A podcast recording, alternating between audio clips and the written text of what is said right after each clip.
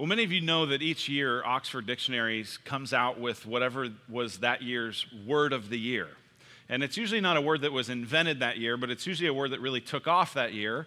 And the word of the year in 2016, so just a couple years ago, was the word post truth. Right, you've heard people talking about how we live in a post truth society.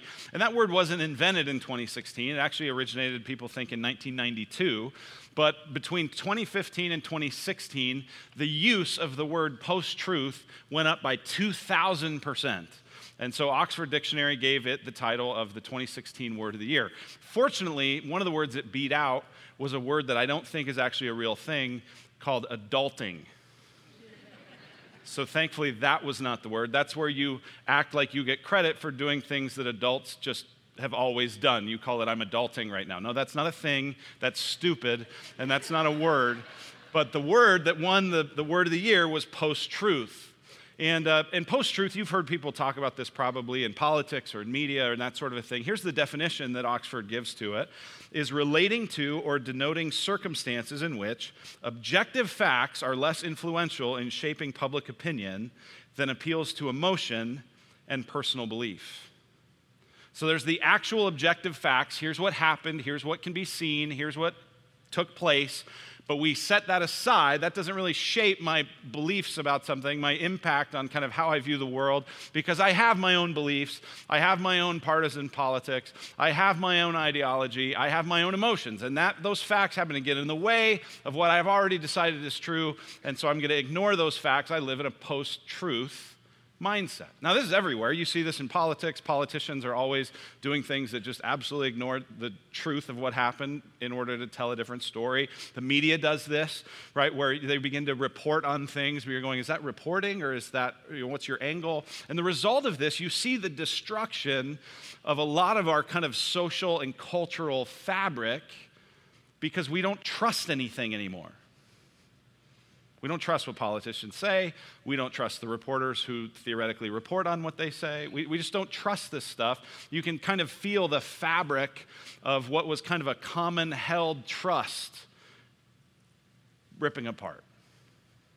Now, here's what I've been thinking about as it relates to the idea of post truth is what if post truth never becomes a thing culturally unless it becomes a thing personally first?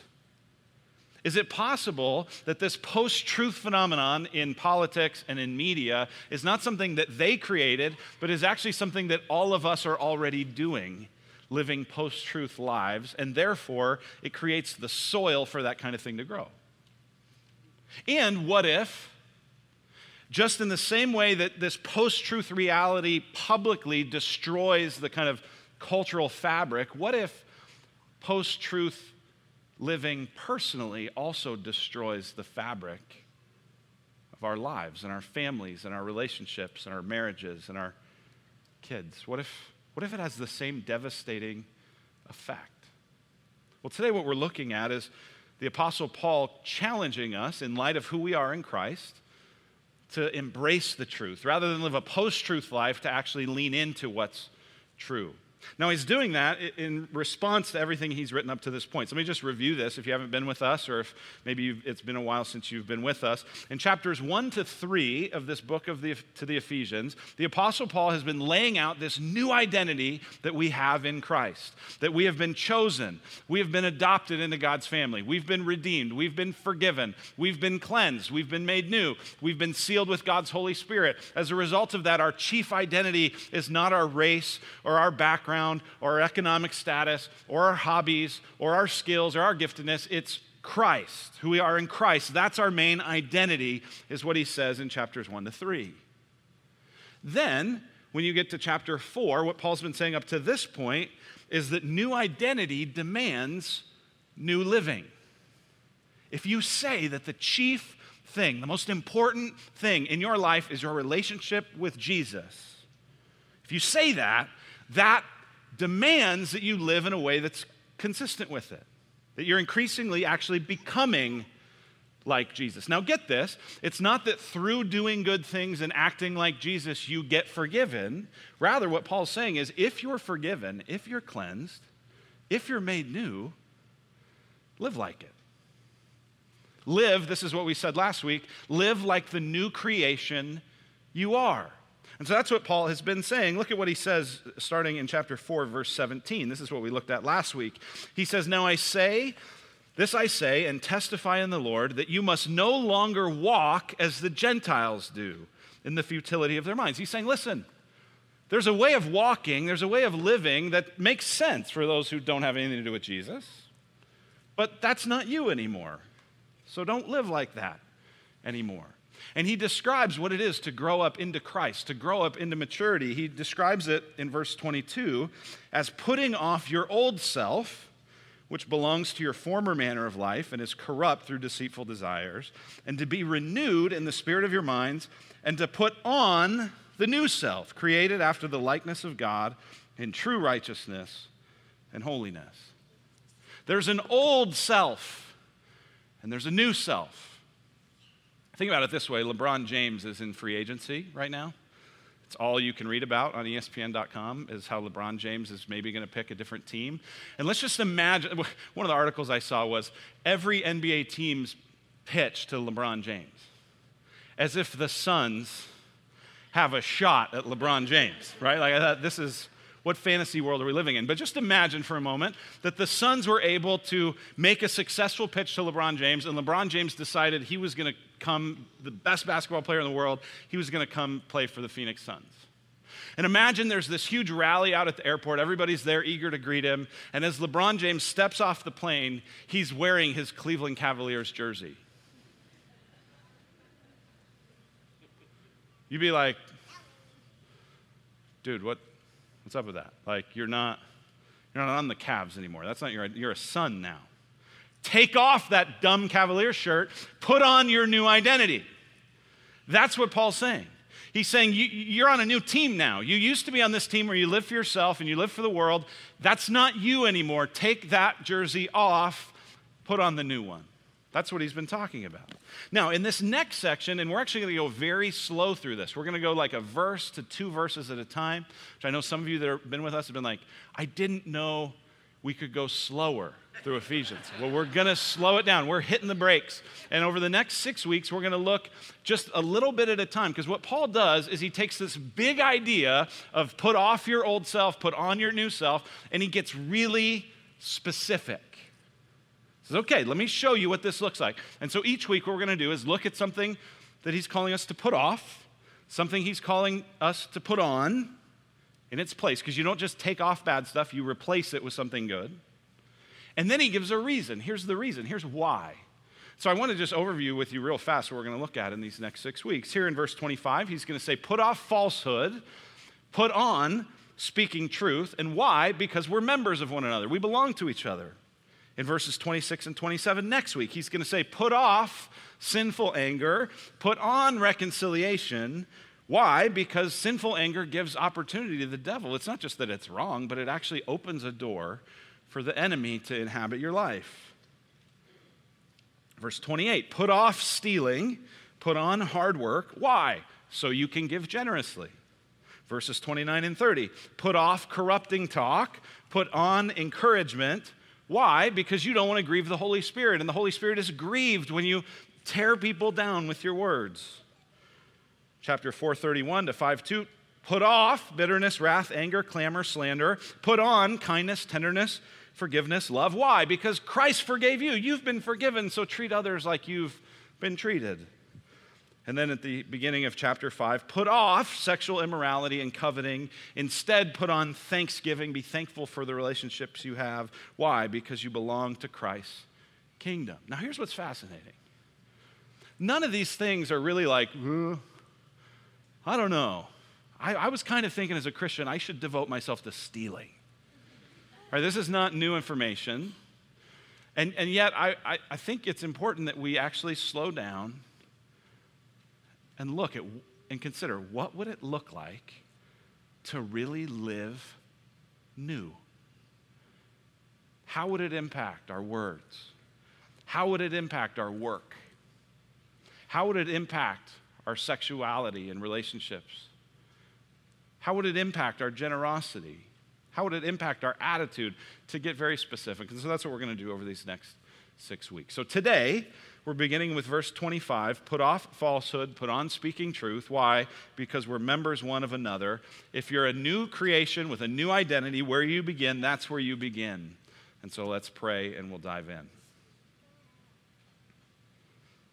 Father in heaven, thank you for the new identity that we have in Jesus Christ.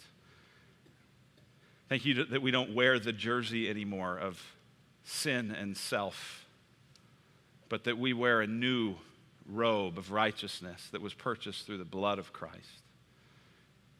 Thank you that we're found in Him by faith. God, we, as your people, we want to live like it. God, not to impress you, not to earn your favor, but because we love you. And we want to live in a way that fits with the new creation you've made us to be. So, God, use your word now, use your truth to help us walk in the light, walk in your truth. We ask of it, we ask it of you in Jesus' name. Amen. Amen. So, this is a very simple sermon outline. It's going to be so for the next six weeks or so. It's real easy. Put off lying, put on speaking truth, because we belong to each other. So, first, put off lying. The way Paul says in verse 25 is, therefore, having put away falsehood, let each one of you speak the truth with his neighbor, for we are members one of another. Put off lying, put off falsehood. Here's what's fascinating about this text is in the Greek language where he says having put away falsehood, what it literally says is having put away the lie. Definite article. The lie. Having put away the lie, now live in the truth. Well, what does Paul mean when he says having put away the lie? Well, here's the reality the devil is the father of lies, Jesus tells us in John 8 44. He says, The devil's the father of lies. When the devil lies, it's his native language, it's his native tongue. And so humanity was plunged into sin after the devil lied to Adam and Eve. That's what you read about in Genesis 3. Even though God had made everything good, in Genesis 1 and 2, he'd made Adam and Eve in his image. They had everything they could ever want. He wasn't holding back on them. The devil comes in Genesis 3 and says, Are you sure? That God's for you? You know, actually, God knows that if you eat from this tree, you'll be like him. God, listen, God's holding out on you. I know you think you got the good life. You don't. God, God's holding out. God has not given you everything you need. You need something besides him. That's the lie. That's the lie that permeates history, that permeates our thinking, that permeates our motives, that permeates our culture, that permeates our world. The lie is that we are better off on our own without God because God can't be trusted. That's the lie.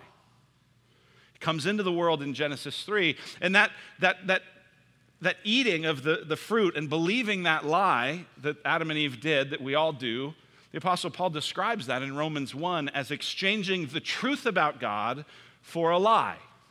So when we sin, we're buying into the lie that we're better off without God, that we don't really need Him, that He can't be trusted. Well, Jesus comes, and when Jesus comes, how is He described in the Gospels? A lot of different ways.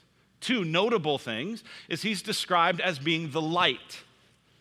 In John 3, the light has come into the world but people love the darkness rather than the light because their deeds are evil. But Jesus comes as the light. Now, people don't want to do with that, right? They're like, like me when I go, you know, to the bathroom in the middle of the night. You know, and you go and you like turn the light on and you're like, oh, it hurts so bad. And so you turn off the light and do your best. My wife's like, well, you could do a little better right? But you hide from the light because it's like, oh, that's painful. That, I don't like that. Uh, that. That, that gets in my way.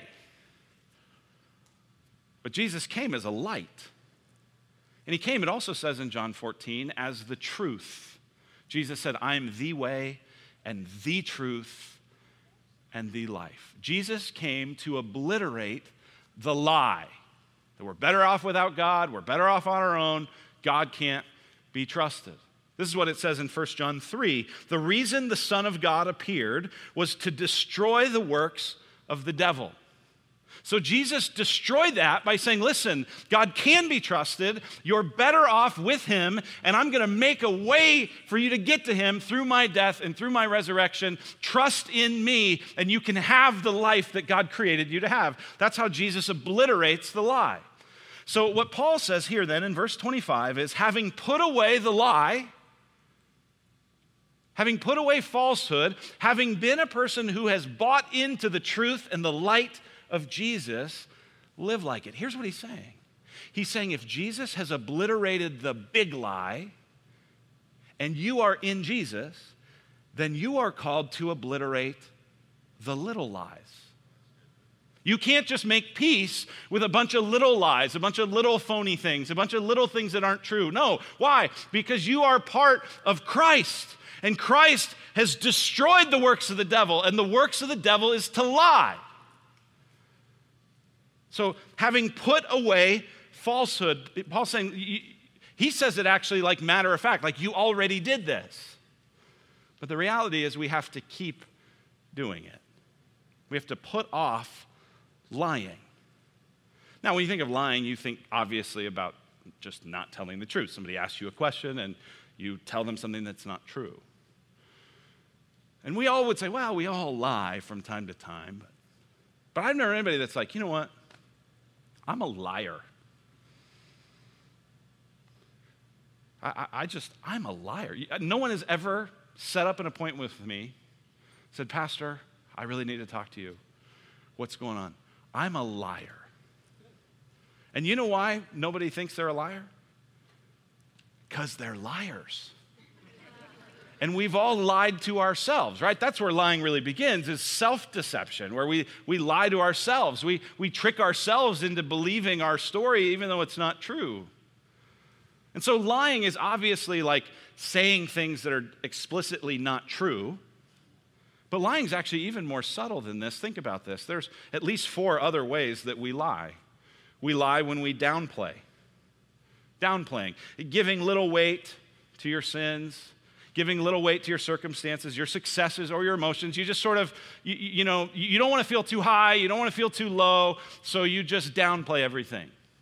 It's kind of a cynical approach to life. Yeah, it's not that bad, it's not that good, it's just, you know, you're not honest about what you think. You're not honest about what you feel. You're not honest about how bad you mess something up. You're not honest about the impact that you're having on the people around you. You downplay it. And it's not honest. One of the ways that I see this a lot is, is in relationships, somebody hurts someone, and the person who's hurt feels hurt. And they think about it, they get angry, they might cry, they might journal, they might spend all this time thinking about the perfect scenario in which this issue would come up again and they could zing them and get back. We plot our kind of relational revenge. And then maybe in one of the better case scenarios, maybe the person that, that hurt you comes to you and says, You know what? I realize that what I did was wrong. I shouldn't have done that. I, I acted inappropriately. I acted selfishly. I'm sorry. And you know what we say? It's okay. It's okay. No, it's not. You didn't think that when you had your little doll out of them and you were poking holes in it right? It's not just okay. Uh, no, it's, it really hurt. It really bothered you. And yet we downplay it. That's not honest. Now, we don't have to say, well, good, it's about time you said something because I hate you, right? We don't have to do that. But it might be okay to say, you know what, I really appreciate you saying that. It did hurt me. And I did think that what you did was wrong. And that means a lot that you would come to me. And I forgive you. That's, a, that's an honest response rather than downplaying. Another way that we lie is we exaggerate. So if downplaying says, ah, it's no big deal, it's not that bad, it's not that good, exaggerating is the other. It's bigger than you think, it's worse than you think, it's better than you think. It's everything is super significant. We do this to get attention, we do this so that people will notice. And we exaggerate in the way we talk to each other, how great things are, how happy we are to see people, how much we plan to do with them. Or, like, one of my favorite exaggerations is, Oh, it's so great to see you. Yeah, let's totally, let's get together. I'll call you. No, you won't. If you wanted to get together, you're in the same room right now. We could do it right now. But you don't want to. But you say you do. Why? You exaggerate. It's not true. Third way that we lie is by faking, keeping up appearances, trying to maintain an image, trying to like carefully curate how people think about us. We do this all the time. One of the biggest ironic ways that I see us doing it as a culture is through Finstagram accounts. Now, some of you are like, I don't know what any of this is. Okay, try to hang with me for a minute.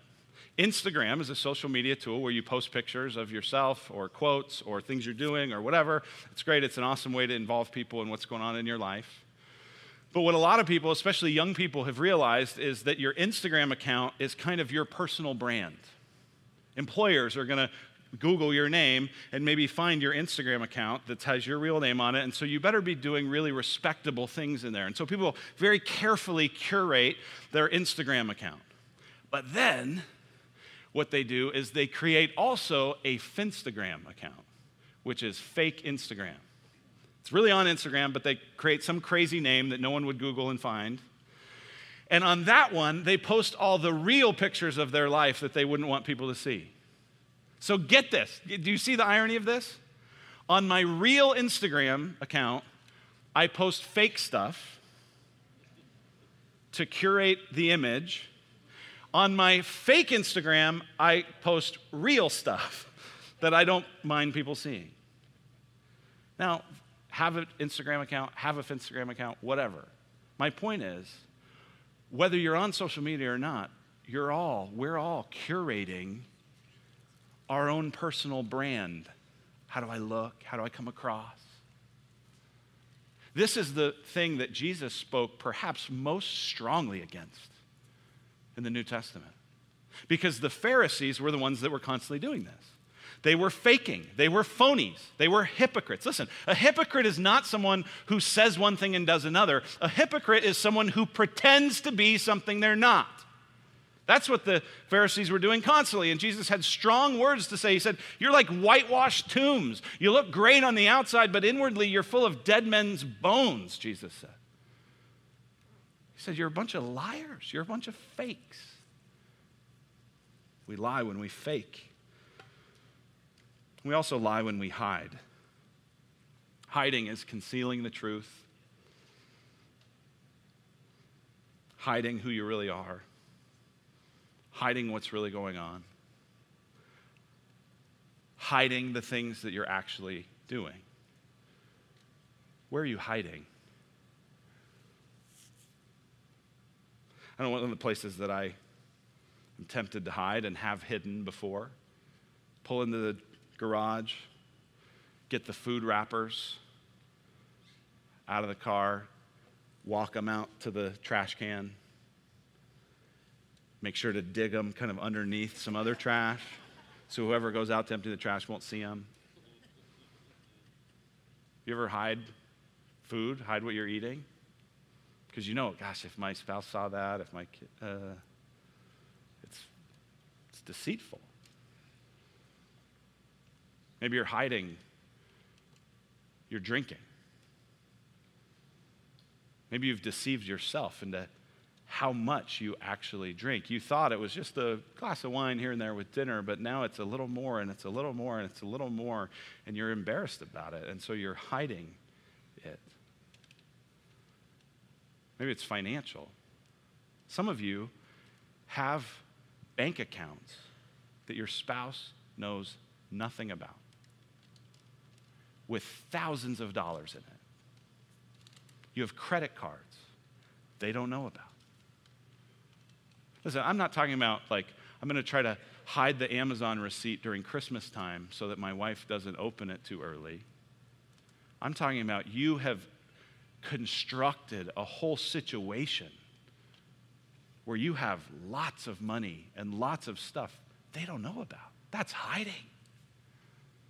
Some of you are hiding an affair. You're hiding this relationship that you know is inappropriate, that you know you shouldn't have. And it's gone a little further and a little further and a little further. And you're already at the point that if your spouse found out, wherever it is, whether you've acted on it or not, you're embarrassed. And so there's a lot of attention to, well, where's my phone? And let me make sure my texts look a certain way. And, and let me, and there, you spend a lot of energy hiding. Listen, if you're a follower of Jesus, come into the light, come into the truth, put that off, take that off, stop hiding. Where are you hiding?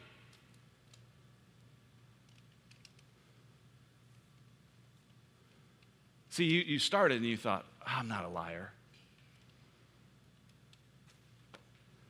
Yeah, you are. Because you're born in a world with a sinful nature, built on a lie. And Jesus, in Him, you are getting a new nature, a life of freedom, a life of light, a life of truth. So Paul tells us put off falsehood, put off lying, and instead put on speaking truth. That's what he says. Look at verse 25. Therefore, having put away falsehood, let each one of you speak the truth with his neighbor. So here he's specifically talking about the way we relate to one another, right? The, the lies not here mostly that we tell ourselves, but the lies that we tell one another, the way we relate. And he says what we need to do is be people who speak truth. What does that look like? I just started reflecting this week on what does it look like to speak truth? People who tell the truth, what are they saying? What are they doing? And so I made a list, and this is an exhaustive list, but this is a list of people who are truthful. What do they do? Well, the first thing they do is they tell you what they really want or what they really expect. You know, by the way, don't you, that most of the frustration and disappointment in your life is due to unmet expectations? And if you have expectations and you have things you want and you have things you hope for and you never tell them to anybody, why are you surprised when they get unmet? Listen, the people around you, they're not mind readers. You got to tell them. Here's what I want. Here's what I want to do. You might have to think about it. You might have to reflect and then but truthful people tell what they really want or really expect. Similarly, they also tell how they're really feeling. And, and, get this, I, I know that when you're kind of walking by people in the halls at church and they say, how you doing?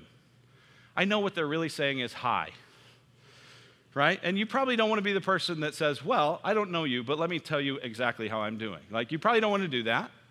But, but specifically the people in your life who say, how you doing? How you feeling? What's going on, really? Can you tell them? I have a friend actually, one of the things he does, he printed off a list of feelings. He was like, I'm so disconnected to what I think and feel about things that I'm printing off a list of feelings. And before he goes in the house every day after work, he looks at this sheet to figure out how am I feeling? Because my wife's going to ask me, How am I doing? And I don't want to just go, Fine. So he can say, I'm discouraged. I'm really happy. I'm afraid. I'm angry, whatever it is. You go, well, Ash, that's silly. Is it? Is it silly to build intimacy in a relationship and in a family through walking in the truth? Or, or is it silly to act like everything's fine when you don't even know? Speak the truth. People who tell the truth tell you when they'll miss a deadline or they'll disappoint you. Right? Some of you, you know this. You have people at work who they, they miss a deadline, but you find out after. You go, gosh, that, that doesn't help me. if you knew you weren't going to hit this deadline, you knew you were going to disappoint me, you knew this wasn't going to be right, like tell me in advance. Don't, don't let me get there later. Truthful people tell you. They also tell you when they've blown it. When people confront you and say, hey, you said you were going to do this, and you told me that, but I didn't see that that's what happened, what do you do? Do you tell the truth? Truthful people tell the truth. Or do you downplay go, well, well, well, whoa, yeah, I mean, what, you're expect, what you're expected wasn't exactly. Or no, you exaggerate. You go, well, you know, oh my gosh, this amazingly terrible thing happened. I just wasn't able to get to it. Or do you kind of fake it and go, well, maybe they won't find out?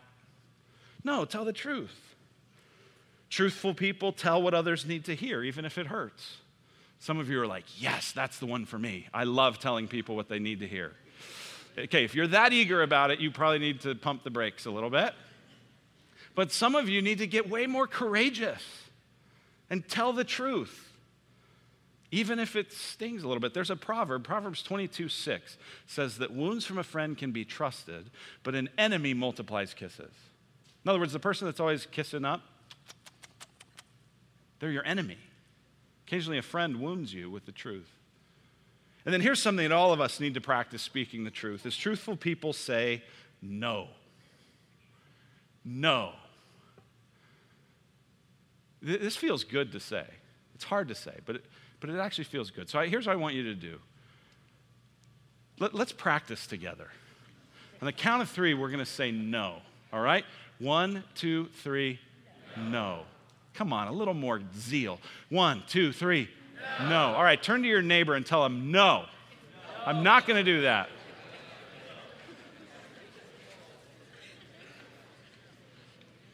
Listen, listen. A lot of times we end up lying because we should have said no in the first place. Can you commit to this? Yeah, sure, I got it. No, you can't. Do you have time for this? No. Do you want to do this? No. Are you going to be able to come through on this? No. Right? Truthful people say no. Listen, we think that we're like protecting other people by, by telling them what they want to hear. The reality is, we're making ourselves feel better in the moment, but in the end, we're going to hurt them. So say no. So, truthful people tell the truth. Now, get this, this is really, really important. This doesn't mean that truthful people tell everything they're thinking. That's a bad idea. Right? Some of you remember the old movie with Jim Carrey, Liar, Liar right? Where he's just totally disappointing his kid all the time because he's always lying. He's always saying he's going to come through and he doesn't, and he's a lawyer. And, and so at his kid's birthday, the, the kid wishes for his birthday, oh, I wish that for a day dad couldn't tell a lie. And so he can't lie for a day. But here's what makes that movie funny it's not that he can't lie, it's that he says everything he's thinking. And he makes a total fool of himself. Listen, wisdom does not tell you everything you're thinking. There's a wise way to tell the truth. Honey, does this dress make me look fat? You look great, babe. That's true. Don't tell everything you're thinking. Use wisdom. So, put off lying, put on speaking truth. Why? What's the reason? Well, here's the reason that Paul gives because we belong to each other because we belong to each other. Look at what he says. Therefore, having put away falsehood, let each one of you speak the truth with his neighbors, for we are members one of another. We belong to each other. We're members. We're part of the same body. That word members, look at it in the end of verse 25. That word members, the Apostle Paul always uses that to describe body parts. We're part of the same body, is what he's saying. You're the finger, I'm the hip, he's the neck, she's the knee, but we're all part of the same body. And because we're part of the same body, because we belong together, because we need each other, we have to function in the truth. Get this. Paul doesn't say, put off lying, put on truth, because it's right. Though it is. He doesn't say, tell the truth because you should. Though you should. He says, here's why. Because we're we belong to each other, we're part of a community. When you lie, it destroys trust in you. When trust is destroyed, it destroys relationships in your life. It destroys the people around you. And if you're a Christian, it destroys the church. Some of you know all too much about autoimmune disorders. Autoimmune disorders are these disorders that, that, that, where, in a sense, the brain kind of lies to the body and tells it that healthy tissue is sick. And so your body begins to attack itself. And the healthy tissue, once attacked, now becomes sick. that's, that's exactly what Paul's saying. Paul's saying, listen, when we lie to each other, that's an autoimmune disorder. It creates destruction in the community of people. Relationships are built on trust, trust is built on truth. Now, here's the warning I want to give you if you're going to move from the darkness to the light, if you're going to move from hiding to revealing, it's going to hurt. In fact, some of you, if you take the step that you know right now, God, by His Spirit, is putting His finger on you and He's telling you, you've been hiding this. You've been pretending this isn't there. You've been faking as though everything's okay. And he's zeroing in, he's beginning to touch you, and you're really squirming inside because you're going, Gosh, I don't, I know what this means. Here's what it means it means it's going to ruin your life for a moment, for a season. Maybe in some ways that are going to be impossible to ever fully repair. If you're having an affair and you come clean on it, it's going to ruin your life for a season. If you've been hiding money, it's going to ruin your life for a season. If you've been stuck in addiction and you've been faking as though you're not, and you come clean on that, it's going to ruin your life for a season. But get this what you're going to have in the long run is light and healing and life and truth. Because here's your option. I can't be any more clear than this. Your option is to bring it into the light, have it crush you for a season, and then be healed or to keep it in the dark until it grows and it grows and it grows and it grows. And you will have no confidence that you're in Christ at all because you'll be so consumed and so absorbed in your sin, and you will most likely die without Christ. No healing ever. Sin grows in the dark, friends. And so I know what I'm asking you to do. I don't ask it lightly. I don't think like, oh, just bring it in the light and it'll all go better. No, it'll go worse. It'll go a lot worse for a while. But if you bring it into the light in the body, in community, with other people who will love you and support you and walk alongside you and pray for you and encourage you, there's hope that God just might bring healing and life and freedom. That's what Jesus wants for you. That's why he died for you. That's why he offers himself to you. And that's why he calls you to live in the freedom that he gives. Let's pray.